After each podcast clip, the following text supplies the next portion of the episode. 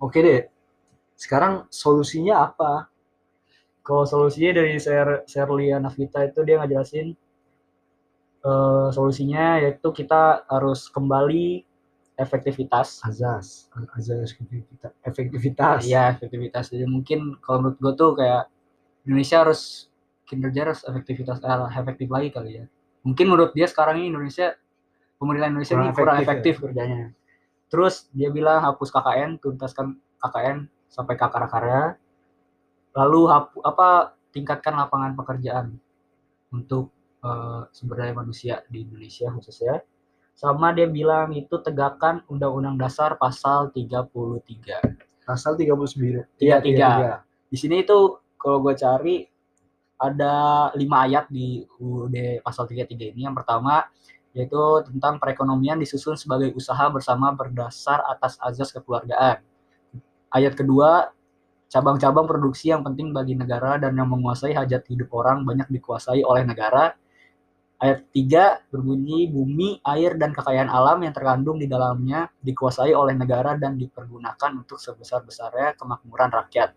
Ayat keempat, perekonomian nasional diselenggarakan berdasar atas demokrasi ekonomi dengan prinsip kebersamaan, efisiensi, berkeadilan, berkelanjutan, berwawasan lingkungan, kemandirian, serta dengan menjaga keseimbangan, kemajuan, dan kesatuan ekonomi nasional. Dan yang terakhir, ayat kelima, ketentuan lebih lanjut mengenai pelaksanaan pasal ini diatur dalam undang-undang. Jadi uh, intinya ya kalau pasal tiga puluh tiga ini, kalau digaris besari, dia ngebahas hasil-hasil sumber daya alam Indonesia yang berguna untuk apa ya, berguna untuk hajat-hajat hidup orang yang orang ada di banyak, negara ya gitu. Jadi intinya negara itu harus uh, mempergunakan kekayaan alamnya itu untuk kemakmuran rakyat ya. Jadi itu intinya kalau solusi dari si Sherly Anavita. Nah ya, kalau misalkan dari Kevin ini yang gue kontra kontra ya, ya. Kalau gue sih gue nggak bisa kontra bro, ini nggak bisa pro atau nggak bisa kontra? Gue nggak bisa pro, nggak bisa kontra. Ah, iya. Ini undang-undang dasar kan, undang-undang undang-undang negara kita gitu, yang membentuk negara kita, ya, yang okay mengatur uh, kehidupan bergen- bernegara kita.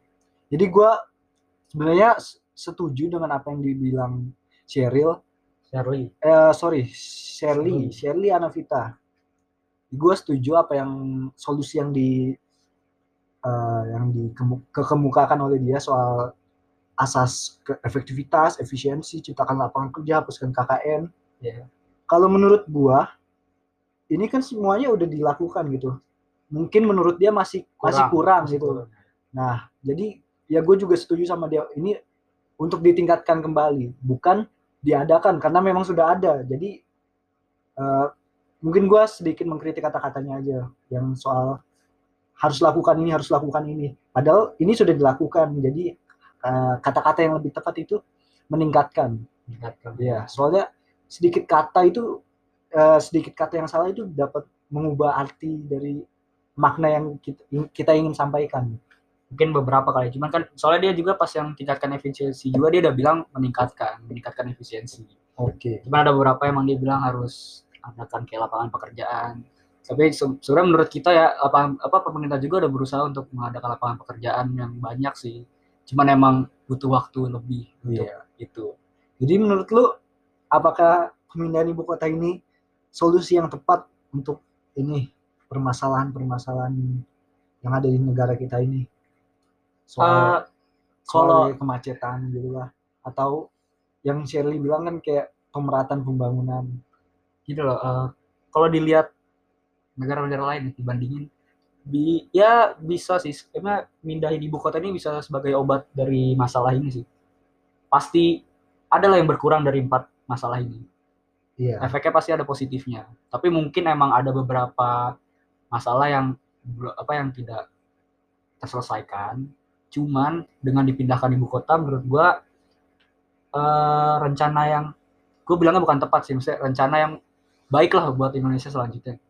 Mungkin bisa kayak macet bisa hilang, bisa jadi kan karena enggak, gini enggak, karena nggak tentu bro. Sekarang gini, berarti sebagian orang di Jakarta yang kerja di pemerintahan kan banyak kan ya. Itu berarti bisa fokus kerja di Kalimantan, Kalimantan semua otomatis anak, berkurang lah populasi di keluarga, keluarga mereka ikut ya, lah gitu ya kan. Ya. Ya mungkin berkurang tapi mungkin sedikit lah, cuman ada pengurangan lah ya macet. Tapi kan orang Indonesia demen bikin anak. Aduh, itu beda lagi, Cuk.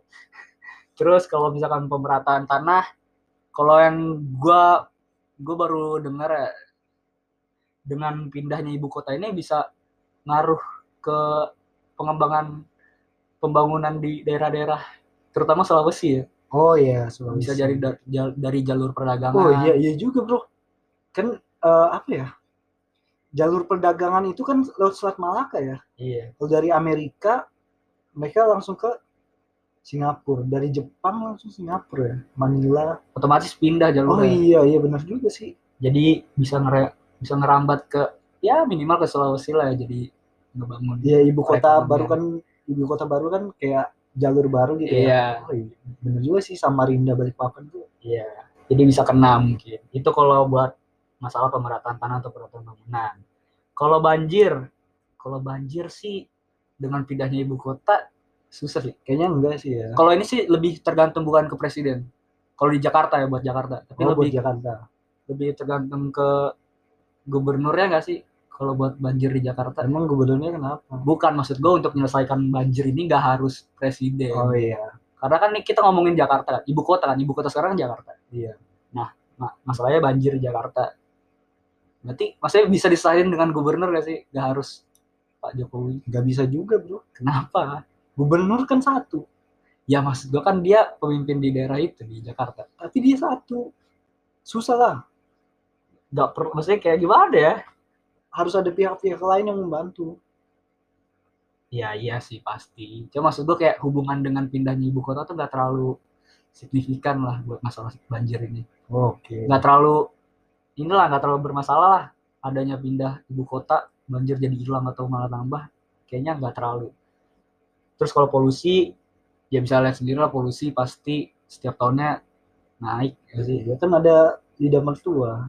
Di setiap negara juga pun pasti masalah masalah polusi naik. Iya. Karena iya sih, polusi itu iya. Lebih masalah global ya, bukan masalah Jakarta atau Indonesia doang. Iya. Uh, polusi kalau setahu gue itu dimulai-mulai ketika revolusi industri ya. Iya, ya, ya. Zaman pencerahan, Renaissance. Ditambah lagi sekarang banyak ini apa peristiwa alam yang kayak kebakaran nah, di hutan. Iya.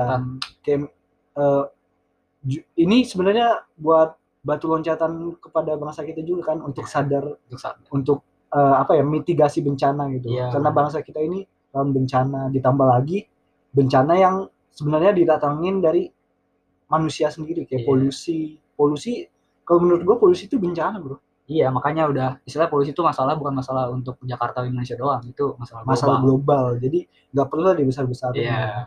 Ya udah, kalau dari gue gitu sih, Pin. Jadi intinya pindah ibu kota tuh bukan apa ya bukan suatu solusi yang tepat tapi baik untuk kedepannya. Oke, belum belum gue belum bisa bilang tepat, nggak tepat tapi baik. Iya, belum bisa bilang tepat seratus persen gitu. Kalau gue sih kalau kalau gue tepat tepat kenapa? Sama seperti yang gue bahas tadi ya, soal gimana kita mau bangun negara kalau hmm. pusat yang buat ngebangunnya aja itu berantakan. Itu ya yang di episode sebelumnya ya, episode pertama kita ya. Oke, oke. Jadi gitu ya, Ben ya. Jadi menurut itu aja. Ya, jadi gitu. Gimana lagi kan? Dari solusi solusi pandangan solusi dari kita berdua sama dari Sherly Anavita. Jadi untuk uh, sesi prokon pertama ini yang berjudul Sherly Anavita selesai. selesai lah ya. Selesai. Jadi ambil aja uh, sisi, positif, sisi positifnya, ya. Buang negatif-negatifnya. Dan jangan lupa follow podcast kita. Podcast kita Grumpy Boys di Grumpy Spotify. Boys di Spotify. Nantikan uh, ses, uh, konten-konten berikutnya lagi dari kita, dari Grumpy Boys. Iya. Bakal banyak konten lagi, gak cuman prokon. Tenang aja. Tenang aja. Dan jangan lupa follow uh, sosmed kita. kita juga. Coba sebutin sosmed lo, Pin. Instagram, Pin. Rahasia deh, rahasia. rahasia. Nanti aja nanti. Nanti ya, masih nanti. Oke. Okay. Jadi segitu aja dulu. Gua Dava, gua Kevin, pamit undur diri. Waduh. Ya.